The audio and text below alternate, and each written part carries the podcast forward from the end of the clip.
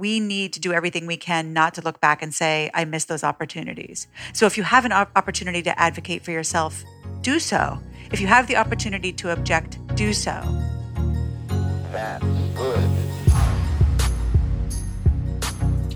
Welcome to the HTW podcast. We're your hosts, Zoe Sakoutis and Erica Huss, founders of Blueprint Cleanse, the iconic juice brand that sparked a multi billion dollar category.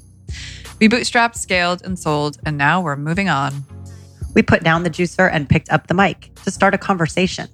We'll bring you behind the scenes information on leading brands and emerging ideas in this rapidly evolving world of wellness. Every Wednesday, we chat with experts or entrepreneurs who help us cut through the noise and bring you information you can actually use. No shaming, no guilt, just the cold pressed truth about real ways you can feel better mentally, physically, and emotionally. And bonus, we even share our often humiliating personal experiences, all in the name of your wellness journey. Clinical studies have shown that writing five star reviews improves mood and circulation. So if you like what you hear, give us some love and share with a friend. Often irreverent and occasionally intuitive, consider us your navigators on the bumpy highway to well. Hey there. Howdy. Howdy. How's it going? All right. What do you got to say? I feel empowered. Oh, really? I do. Tell me. I'm just after this conversation with Heather Hansen. Yeah, I know. She's, look, she's impressive, this woman. She, has so many skills. she has so many skills. She has quite a few, she's got quite a bit of education as well. Oh, that, that's what I, yeah, I guess she's just like studied so many different areas. She's like, she's psycho- wicked smart. She's wicked smart, guy. She went, you know, she's like trial lawyer, whatever. no Um, big deal. for like, you know, defending Medical malprac- malpractice. medical malpractice. So she's no, she knows a shit ton about medicine, which is Right. super impressive. She knows just as much about, I mean, she went to law school, but she knows just as much about medicine. It's it's crazy. It's crazy. I mean, she she would say that she's learned more about medicine than in the, in the past few years than she has about law. Right. But anyway, and then she also went to college. You know, she has a degree in uh, psychology. Yeah, and she also wrote a book and she has a podcast. And so she's she's busy and not a she's lazy lady. failing in life. yeah, obviously. She's she's failing, but she has reminded us, I think, both that we are our own best advocate, or Mm, that yes. we need to be our own advocate. Yes. it's important to have people around you who can act as your advocate sometimes, Yes. but you need to work on being your own advocate, not just like, you, you know, in every aspect of it. in every life. aspect, right? It's not just about doctors and and medical care, but obviously pertaining to this conversation and this podcast, it had a lot to do with wellness. But yeah, I mean, I think the takeaway here and what she's trying to do with her book and her podcast, which also under the title of Elegant the Warrior. Elegant warrior. it's about how to find that balance between being elegant and graceful in your life and also really, you know, fighting the good fight and getting getting where you need to go Yeah. with that balance. So So you have to be a warrior, and you have, and you can also be elegant and have compassion while you're doing it. Right. So you know, pull out your sword, but like and put a little put- silk bow on and it. then just put a little bow in your ponytail. you can do both of those things at the same time. we did talk about ponytails too. She did. She's like, I put them, you know, like put my hair my ponytail. It's like bopping around, and I'm like, I'm ready to go to battle. yeah, it's true. it was just such a good visual. She's kind of awesome. I want to hang out with her. yeah, she's good. She's good people, and she's she's seen a lot. Yeah, Um, she's got a lot of a lot of pearls of wisdom. This one, so um, take them in. yeah. Thank you, Heather. Enjoy. Welcome, Heather Hansen, author of The Elegant Warrior, keynote speaker, and trial attorney. These are three titles that you wouldn't necessarily associate together, which is kind of cool. Also, podcaster, podcast host podcaster. of the Elegant Warrior podcast. That's right. Small plug. We got to participate in, which I'm is super fun. so excited for it to come out because it was a great conversation. we had fun. We enjoyed it. Oh, I loved it. Yeah. I think that uh, I like having two guests. It's fun to have a conversation with multiple people and sort of popping in and out and get it going where the conversation goes instead of like where you think it's going to go. Mhm. It was fun. It was Yeah, a good like to- combo. And you're a very good interviewer. Thank you. You're a very think good that- host. Well, it's you know you said about the, those three things where you wouldn't necessarily see together, and I think that there's common threads in everything that I do. But the reason that I, if I'm a good host, it's because for years I've taken depositions. Mm-hmm. of people, and all I do is ask questions. That's true. That's um, such a Um, good point. And I ask questions of people who are in really rough places. You know, my cases are all cases where patients have sued their doctors. Mm. So I'm either asking questions. I don't question my doctor at deposition. I talk to my doctor privately and then I question him at trial. But I question the injured patient. Mm. And sometimes that's terrible. You know, the injured patient is catastrophically injured or dying. And so being able to ask questions in those circumstances and be curious and compassionate makes you, I think, pretty uh, experienced in asking questions in almost any Sure. circumstances. Well, the compassion I think is key there. Um, yeah, you have a very good bedside manner you for a trial attorney. thank you. for a trial you. attorney. well, so let's let's get into that uh, because I think it's really it's a fascinating journey that has led you to where you are. So can you give us a little bit of the backstory of how all of these pieces kind of connect? Yes. So I started at my law firm, which is a firm that is focused on defending doctors in medical malpractice cases. We do other things. We also do some nursing home litigation, which is similar. Uh, we do a whole bunch of stuff, but primarily we defend doctors when they get sued. And I started working there when I was in law school, and I loved it. I knew I wanted to be a lawyer and stand in front of juries and speak, which is why the keynote speaking makes sense. I like to stand in front of people and speak, but I didn't know what kind of law I wanted to do. And I thought maybe I'd do criminal because that's where you get the most time in front of juries. As soon as I started medical malpractice, I was in love because when I was a kid, I wanted to be a doctor. So mm-hmm. this is the perfect combination of a frustrated doctor and somebody who likes to speak in front of crowds. I've gone to watch numerous knee replacement surgeries and hip replacement surgeries and learned more honestly about medicine than I have about law in the years of doing it. So hmm. for 20 years I've defended doctors and hospitals and nurses and PTs and anything medical really in cases where the patient is injured and sues the provider, the hospital or the doctor. And I've loved it. I've been really successful and very fortunate. I've taught at Villanova Law and lectured at Stanford and Berkeley and Hastings and Penn. And now I've written The Elegant Warrior and I'm doing some keynote speaking, helping people to use the skills that a trial lawyer uses to win in the courtroom and apply them to life. So what is what is the elegant warrior like? How does how does that experience sort of translate to what this concept of the elegant warrior is? So there's a story that I tell in the book that is, I think it's interesting for your audience because this whole idea about wellness, so much of it is mental as well as physical. And in this particular case, the patient was sick. He had cystic fibrosis, which is a disease that can cause a lot of repercussions for a patient. And he had sued my doctor for what he alleged to be a failure to give the right medication. When I had to take his deposition that day, when I sit down and ask questions, uh, we went the first day to do that, and he was ridden with anxiety, sweating and crying, and really just losing his mind. And we couldn't do the deposition because he couldn't go through with it. So we rescheduled it, went back another day, same thing. And interestingly, trial lawyers are predominantly male. Females are like less than 5%. Why is that, do you think? It's such a um, conflict ridden, aggressive job. And it's also, you have no control over your schedule. Like if you're on trial, if you, it's very hard to be a mom and a trial lawyer who actually tries cases. But it's also very aggressive. There's not a lot of collaboration, it's all conflict. It's one of the few jobs. Other than politics and sports, where someone wins and someone loses publicly interesting. For the whole world to see. Yes. Yeah, which is hard and also thrilling. You know, one of the Right. reasons I loved it, but also one of the reasons that I don't love it. And in this particular deposition, it was there was a hospital's attorney was there, a man. The patient's attorney was there, a man. The patient himself was a young man. And he was losing it. And I said to him, We need to do this. So, what can I do to make it better for you? And he said he had big Timberland boots on. And he said, I feel like I would feel better if I didn't have these boots on. So I got down on my hands and knees and untied his boots and pulled them off. Like, okay, he doesn't feel well. Maybe this will help. And also, I have to get this deposition done. And then I took his deposition for a few hours. I asked him about his pain and his regrets and his suffering and his conversations with my doctor. And it became clear to me over the course of time that he wasn't telling the truth. Hmm. The medical records were saying something different than what he was saying about the conversations he had, not only with my client, but with other healthcare providers as well.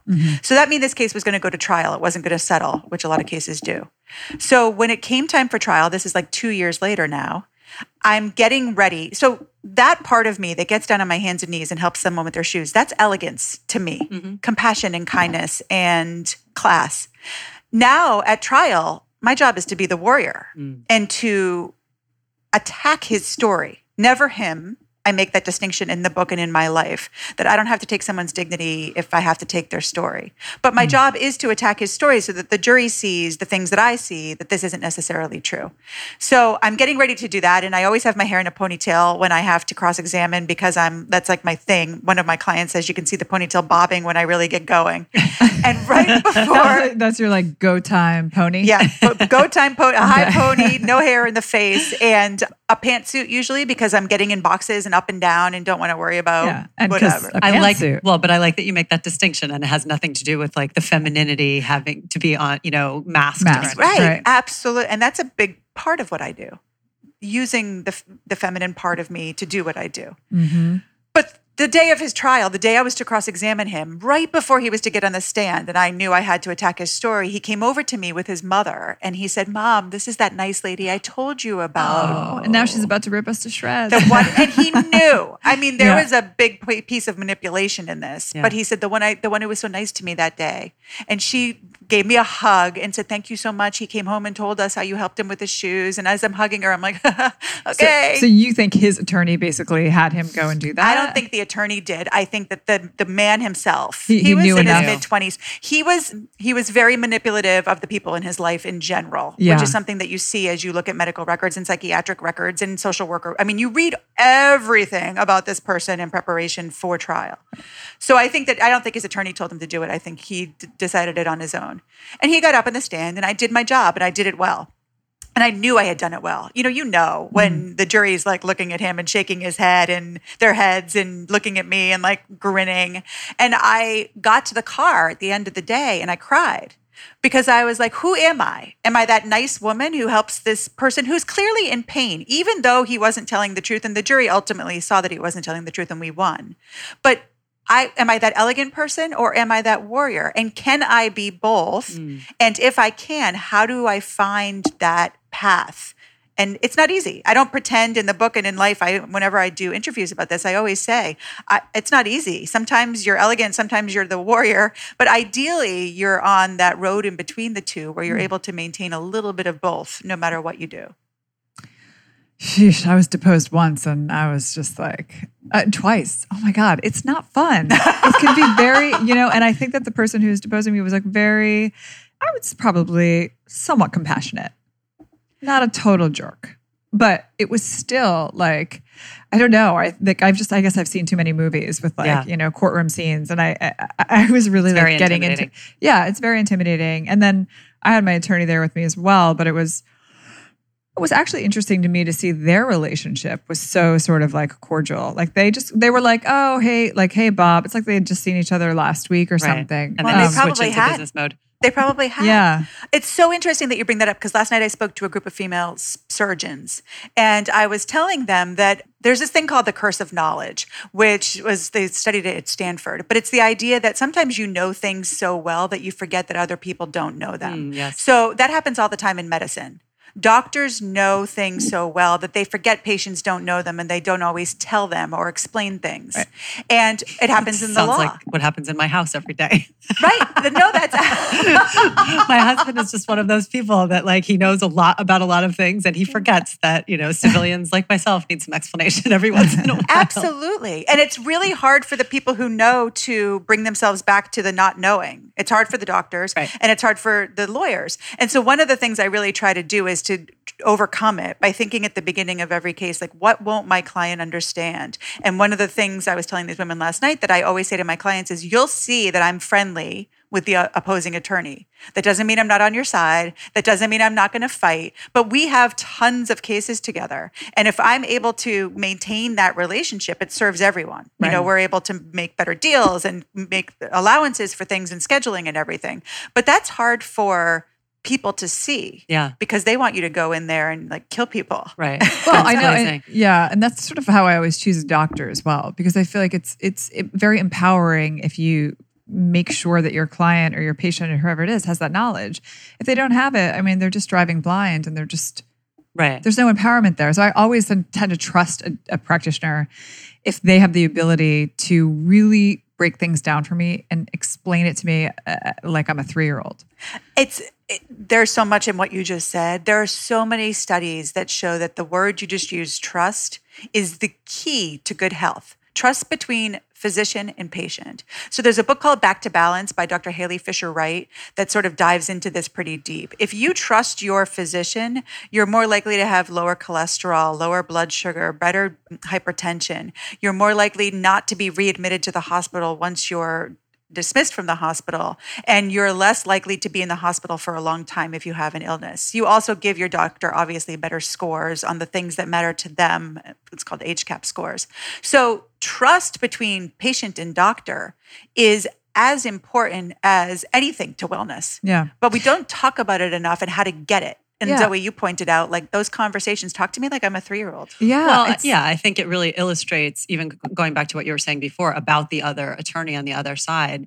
It's this whole concept of like the person is not the problem, right? So none of us is served by going into any type of confrontational conversation where the the issue on the table gets conflated with the person that you're actually in disagreement with or at odds in some way. So whether you're talking about explaining the the problem, explaining the condition, explaining the procedure, or you know, and you're you're in a fight with like your husband.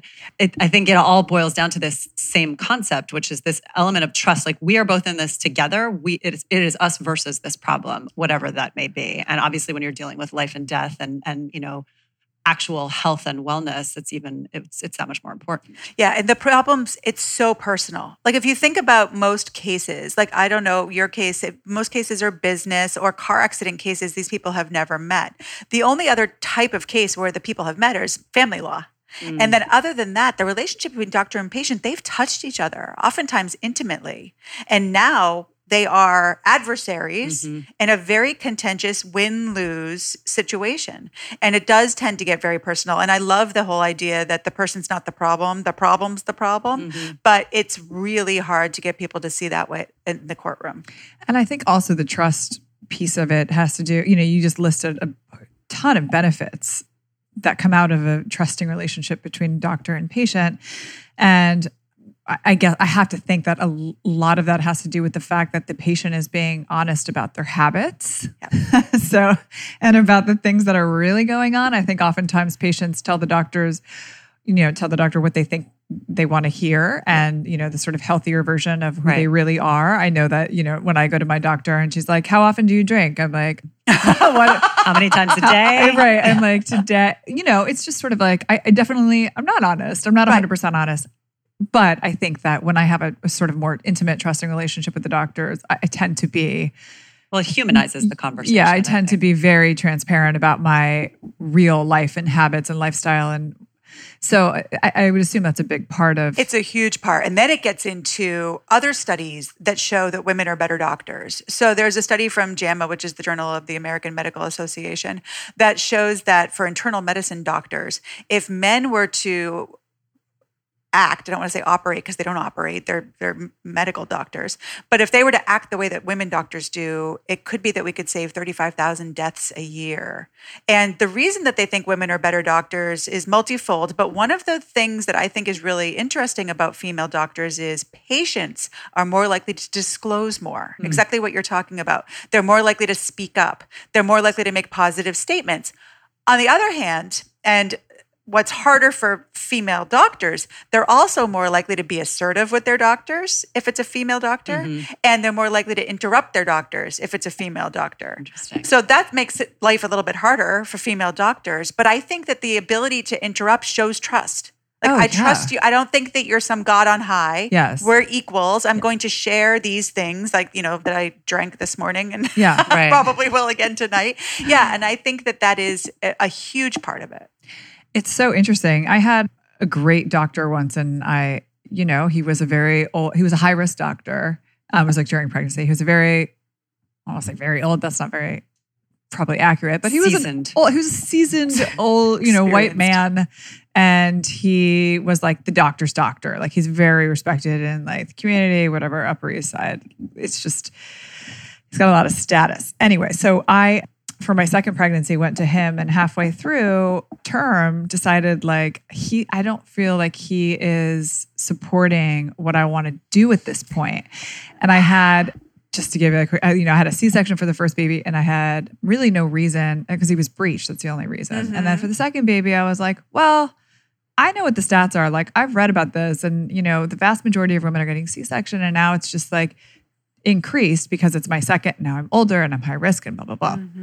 So I had talked to him about it in a way that I wanted him to really engage with me and and and map out a plan and get very detailed with like how we were going to kind of like go after this and make sure that I don't end up having another C-section. And it was just sort of like, uh, we'll get there. You know, don't worry about it. Don't worry about it. And like halfway through, it was really like one of the hardest things I've had to do. And I think it was because I had from my first pregnancy, I had just like turned him into this like God. I'm like, he brought me this baby. you know? Yes. he saved our lives. I mean, there was nothing really at risk there, but so I couldn't like it got to the point where I I, I didn't have the opportunity to have a conversation with him about it and that felt very open and so i ended up writing him a letter like a very long letter and i was like thank you so much blah blah blah blah like but i'm going to change course here and i know it's super late to do that but i did and i found this man and woman tag team doctor like obs that were like yeah we're going to get it done this is how we're going to do it they were like it was just such a different experience but it was just so hard for me to make that transition because i had put him up on this pedestal It's and they and you do right because I've dated doctors and I've seen the Yeah. way that their patients. And understandably so. If you couldn't walk and now you can walk, or if you had a brain tumor and now you're okay, like of course those people are God to you. You are God. So it makes perfect sense. This this man helped you have this beautiful child, and so you do see it that way. Part of the issue, and I do think it's changing. I would bet that the husband, the man woman uh, partners that you just talked about, were are younger. One of the things that I see is that the older generation of doctors is paternalistic, as our parents wanted them to be. My mom still wants her doctor to tell her what to do. She doesn't want to look it up online. She doesn't want to know about VBACs, which is what you had, right? Yes. Vaginal birth after cesarean. She doesn't want to VBAC. Uh, Yeah. She wants a doctor to tell her what to do, and she'll do it. She's she's adherent. We don't use the word compliant anymore, but she's adherent. But our gener I'm older than you guys, but my generation and below, we want to be partners. And that's a big difference for Yeah. the doctors as well. You know, if you're used to being the paternalistic father figure saying, do this, do this, do this, and now all of a sudden the child of your patient is saying, but wait, why? It's hard for them. And Yeah. they're going to need to get over it in order for medicine to work. And the younger generation is. I mean, they know you're going to come in. I represent a lot of nurse midwives and they know that you're going to come in with WebMD, Dr. Google, and be like, I want to do this, this, and this. And they, the other issue is it takes time to have those conversations. Yeah. And they, time is hard for doctors because of the way that they mm-hmm. have to bill. oh tiktok i mean get in and out they don't want to hear it Yeah, exactly. So, so what happens in the event? Because obviously, you know, you're doing this work defending the doctors and their work and the hospitals. But I think in general, I would say the the sort of removed, distanced opinion of a medical malpractice is generally like, oh, you know, doctors and hospitals are out for blood and money, and and I think like the maybe the the common uh, accepted sort of philosophy on it is that the patient is more often correct. So how do you reconcile that? Because obviously you've seen both sides of it, and the example you just gave is very clear that that patient was not right. But I'm just I'm just You're curious. so right about that. And oftentimes, for the longest time, I was like embarrassed to say what I did because I think that the general consensus is that if there's a medical malpractice case, some doctor screwed up a patient. And we hear in the news about, you know, it causes so many deaths. And listen, I've had plenty of bad cases, cases where people made mistakes. We all make mistakes. When I make a mistake at work, the worst thing that can happen, knock wood, is billions of dollars being lost, right? But when a doctor makes a mistake, then people die. And so there are cases where that happens. The truth is that the majority of time when that happens, ultimately those cases settle. They resolve. The doctor says, I want to settle this case. I want my insurance company to pay the money that's needed for this family or child or patient to get the care that they need and to bring them as close to home as uh, full, whole as possible. The hardest cases, I think, are the ones where the doctor says that. You know, I I see where I had a bad day. They oftentimes that's the closest they can get. Because remember, take a step back. If they if they have to go in the next day and perform the same surgery, it's very hard for them to know I messed up yesterday. Mm-hmm. Because, you know, I know of a radiologist who had to stop practicing because he had missed a lump on a breast scan. And so afterwards, and that's an easy thing to say, you messed up because there it is, buddy. Like, you know, you missed it that day. Right. But afterwards, he couldn't get through his scans. He'd like look at it, be like, "Oh, this is okay," and then he'd bring it back up again. Well, wait a minute, did I miss something? himself. Exactly. Yeah. So most of the time, the doctors can accept that they've had a bad day, and then sometimes, though, the patient or the patient's attorney wants so much money, and the insurance company is willing to pay X amount of money. And so sometimes we try those cases just to see where the jury awards the money. So those cases are hard for me, A, because I know I'm going to lose, and B, because I feel I've seen two people have heart attacks in the courtroom. I would prefer not to put people through the stress of trial if we can help it, but sometimes you can't. But so, Right. okay. I mean, first of all, that's mind blowing. That those are the things Did they that you've live or seen. did they die? Uh, they both lived. So one Okay. one story is in my book. It was my uncle and my mentor, and we were on trial together. And the jury had gone out to deliberate the day before. The next morning, I came into the courtroom. He was by himself in the courtroom in the back, and he's a six three Irishman, two hundred something pounds, ex DEA agent. Tough guy. And he was in the back row of the courtroom, like doubled over, tears in his eyes. And I was like, What's wrong with you? And he was like, Chest pains. And he wouldn't go to the hospital. It was like a uh. whole big drama. Ultimately, he went to the hospital and I had to stay and take the verdict at like 24 years old. But there are studies that show that the stress of trial is actually worse than the stress of the underlying event that led to trial. I could absolutely believe that. So But so my follow up question to to what you, what you were just explaining is, how do you reconcile that with yourself and find that elegant warrior balance when you see the case for what it is and you kind of know in your heart of hearts like this is my job and this is what I need to do, but I know that this actually should not end the way that my client wants it to, for example. Yeah. So I, my primary, I have a psychology degree, and one of the many words for lawyer. Some we got to put good- that on your title too. I know. Well, there you go. We'll add- Yeah, we'll it in the there, intro. Need two business cards. But so the word counselor, they use that word for lawyer, and Mm. I take that very seriously. So the elegant part of my job is counseling my clients, Mm-hmm. not only counseling them to think about settlement when they may not be initially thinking about it, but also counseling them through the stress of being sued and the vulnerability of being sued and the do I want to quit my practice and I can't do this and you know there's a lot that goes along with that. But so the elegance is in trying to get the everybody to come to an agreement that this is the path we want to take. And then sometimes the warrior part is then going to court. If I have to go to court on a case where we know that the doctor has made a mistake, we'll say that to the jury. Hmm.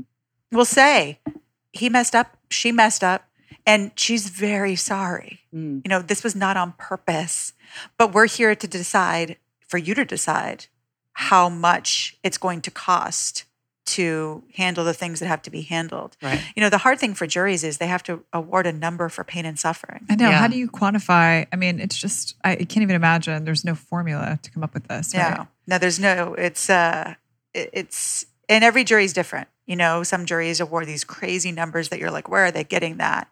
But it's, and it, a lot of it depends on where in the country you are. Yeah. You know, it's true. I I- when I think about just the limited, I don't know, limited compared to who, but um, experience I've had with attorneys, and you know, it's always been in the context of business. And you know, Erica and I like sold Blueprint. Even that experience, I think about the amount that we leaned on our attorney for way more than just the transactional piece of it. That was it counseling. it was very much counseling. It was like, you know, but Nick, like, what if this happens? And like, what if I wanted, you know, it was, and, and he was very good. I have to Yeah, say, he was very definitely patient. very, yes, he would, he would take time and was like, okay, like I'm trying to, you know, counsel you through this. Right, and have to un- unlearn The curse what of he knowledge. Really, yeah, the curse Yeah. of knowledge. Exactly Yeah. what we were talking about before. Yeah. so interesting. that, and I think that that's a big part of that trust too. So, and now I, you know, you have to look for that in, in an attorney as well, is that bedside manner and that sort of like emotional counseling that comes every along. relationship. Every it's relationship. bedside i mean the trust one of the things is i now speak to a lot of salespeople and real estate people and call center people and using all of them can use the tools of a trial lawyer to advocate for themselves and their businesses. But i always say that the most important thing is credibility which then leads to trust.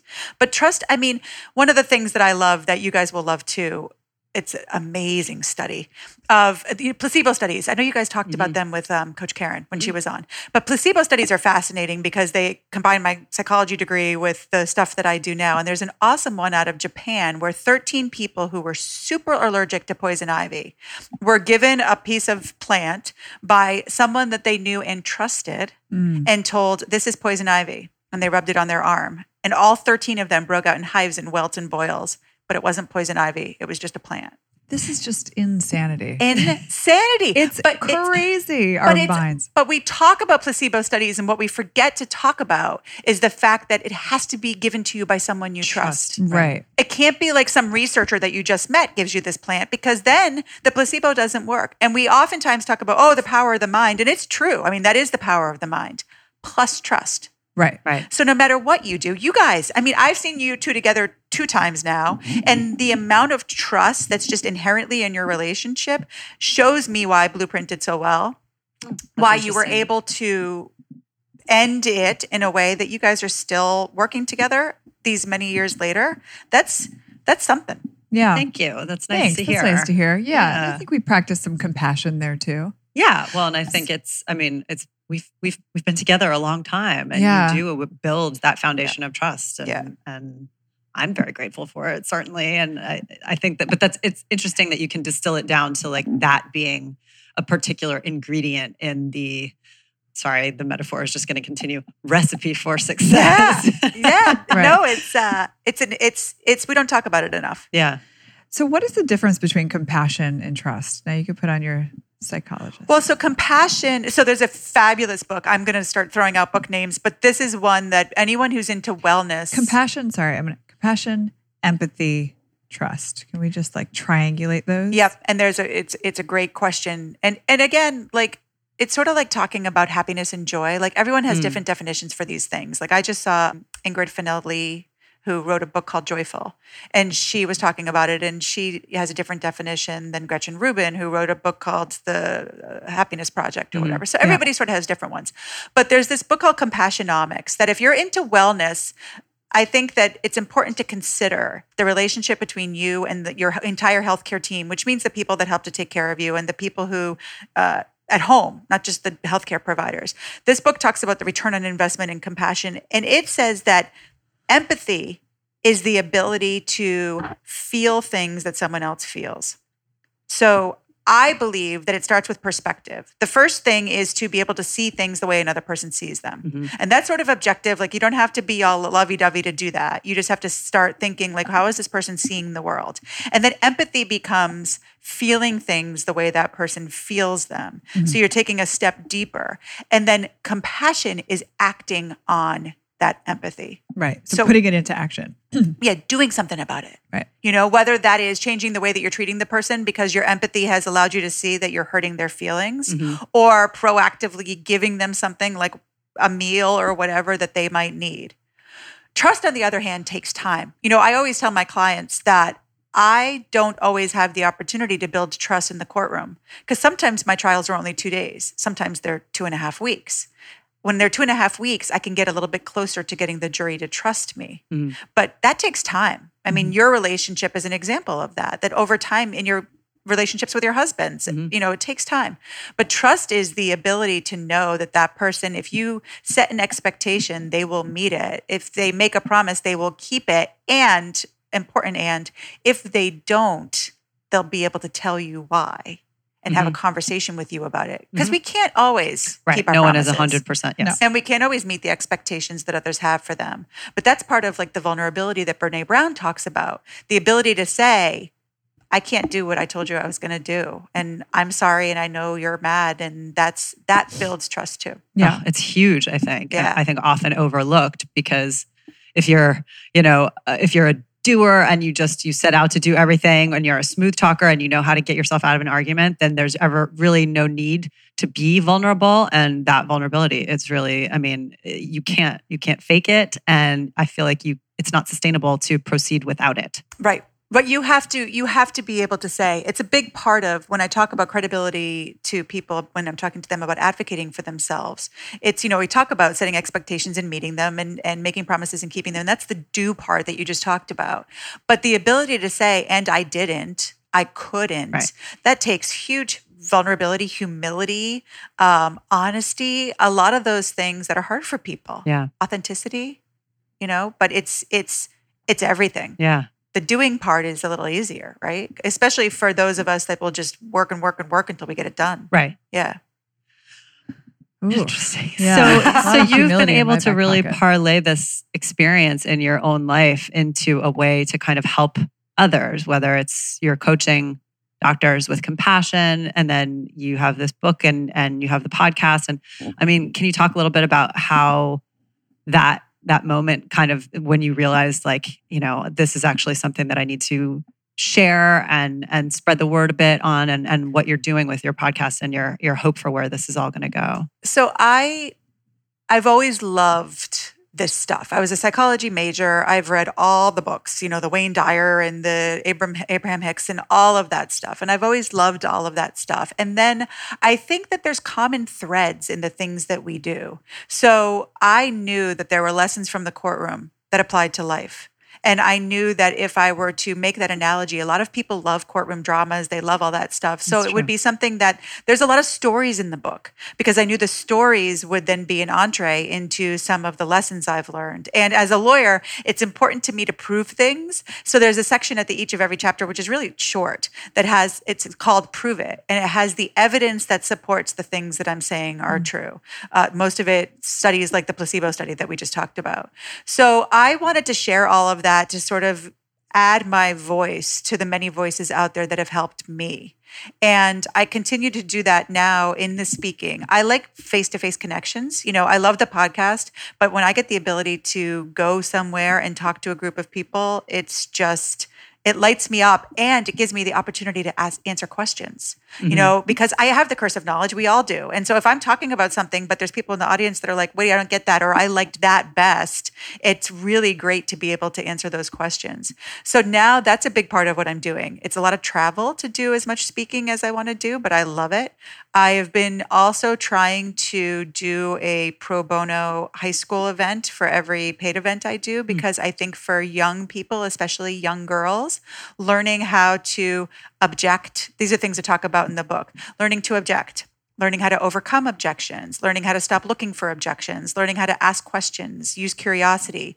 Those are things that we need to learn as young women and things that we don't always well, they don't teach it in school that's for sure don't. so Eh, eh, they don't I teach mean, you what would that course, what would that class be called? if they- Advocacy. advocacy. Advocacy. yeah It's Yeah. that's it- that's what like when you said at the beginning, what do you want to be called? I'm an advocate for advocacy. yeah Yeah. You know, I want to teach people how to advocate for themselves. I gave a keynote the other day and someone came to me afterwards and he said, you know, I have five kids.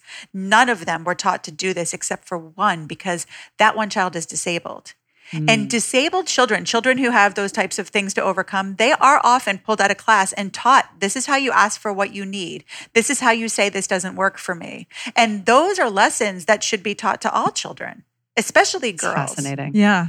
I mean, uh, especially, yeah, there's nothing, uh, nothing that even comes close to it in high school. No, school. and I mean it's something that I think okay, maybe if it's not, you know, it's not academic, then you don't teach it in school, but I think it's something that then you flip it and say, okay, well then this is something that you should learn at home, but I think a lot of parents a don't have the ability to even see what it is or name it Right. and the vocabulary to actually coach that. I mean, uh, it's it's fun. It's, uh, just to talk about this birth again that I had.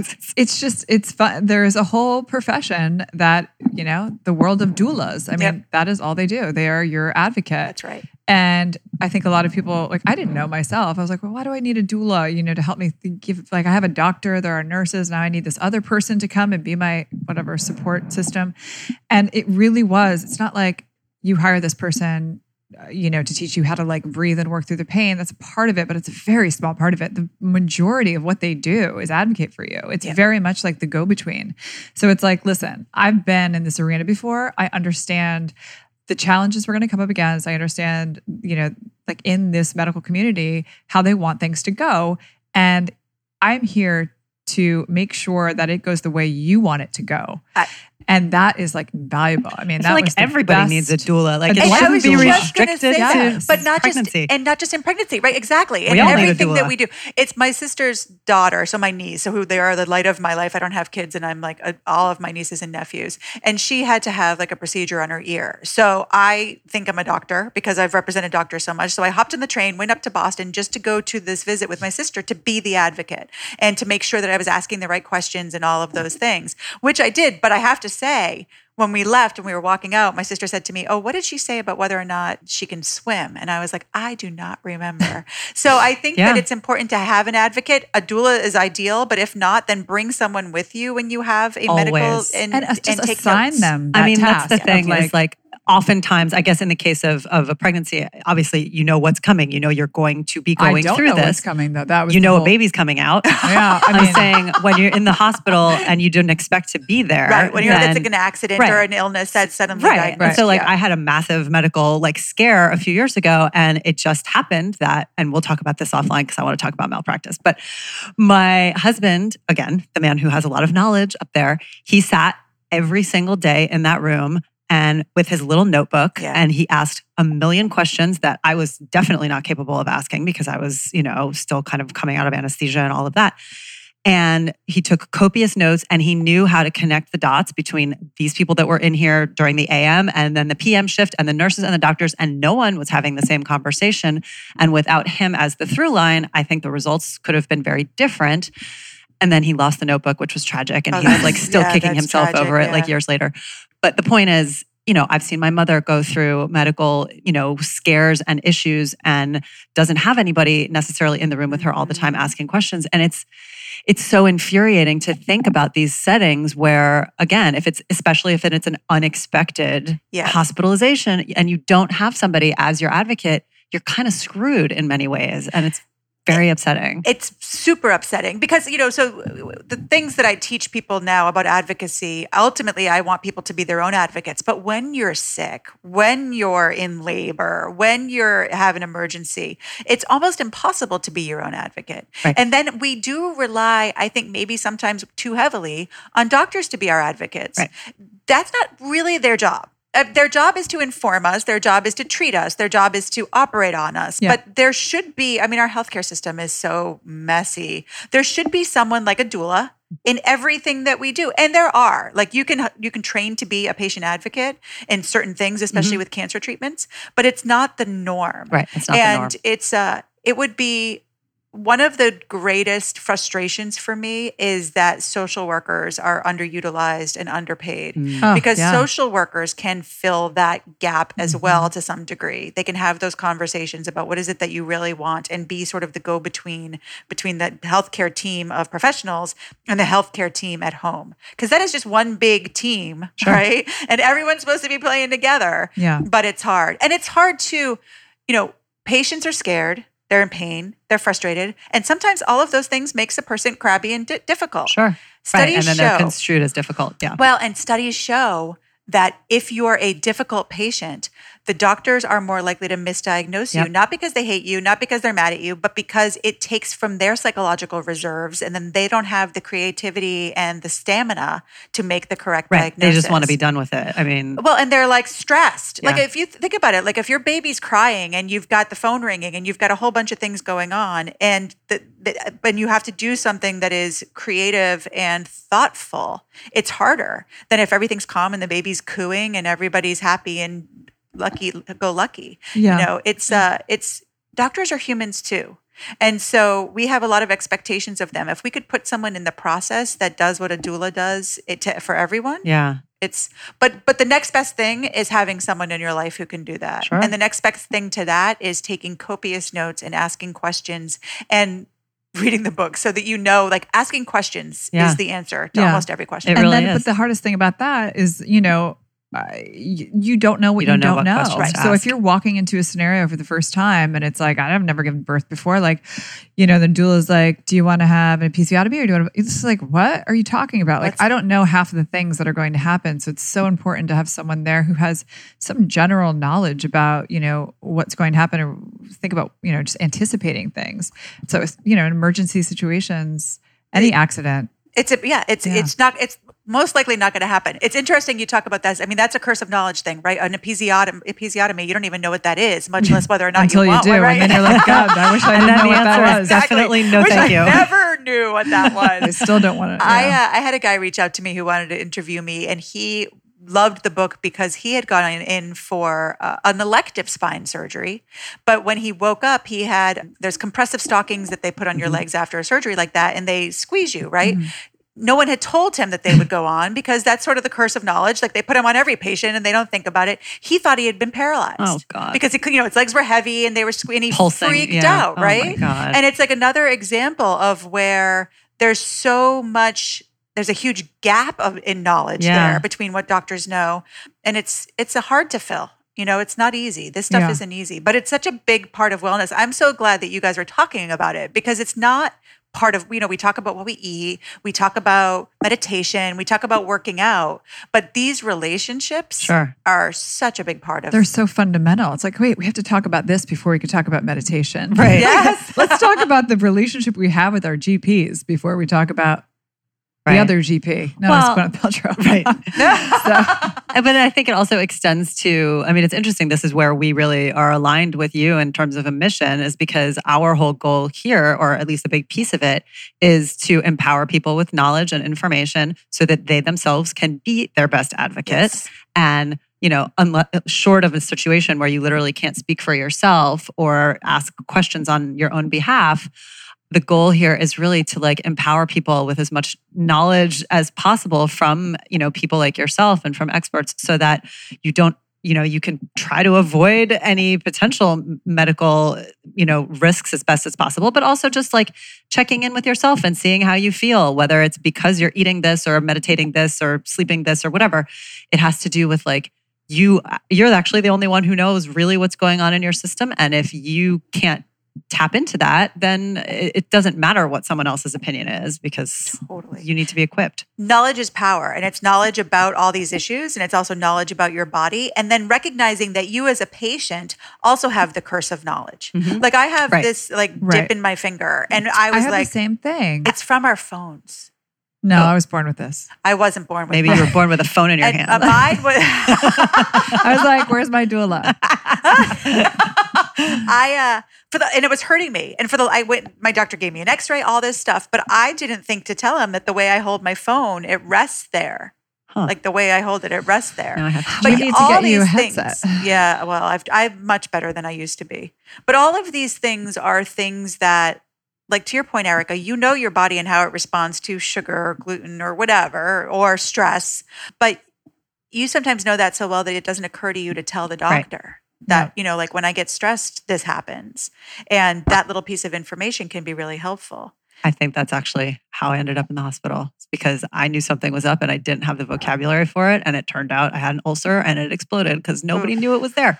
And I knew that something was up in my system, but I could not articulate it and find the words and nobody caught it. Yeah, Yeah. And don't be afraid to bounce around because this exactly. is another part if you of it. don't like what don't someone have- is telling you. Well, if you don't have the vocabulary and you know you're like, okay, maybe I'm not articulating this properly and that's part of the problem, maybe try another doctor. Yeah. And maybe they will understand what Yep. you're trying to say. Maybe they will ask you different questions. And then if they don't, go to another doctor and get another opinion, another opinion, another opinion. I have truly mastered this yeah. in my life. I mean, I go from doctor to doctor to doctor. I'm like, I think that that's true. It's a relationship. I mean, it gets Yeah. back to the trust. You've got to find someone you trust. When you do that, bring your medical records with you because they need to see it. it Yeah. You know, with medical issues like an ulcer, it's like being a detective, and they need as much evidence as they can have. So it's the evidence that you provide in your history and your eh, physical, but it's also the studies that you've had and things that other doctors have written down.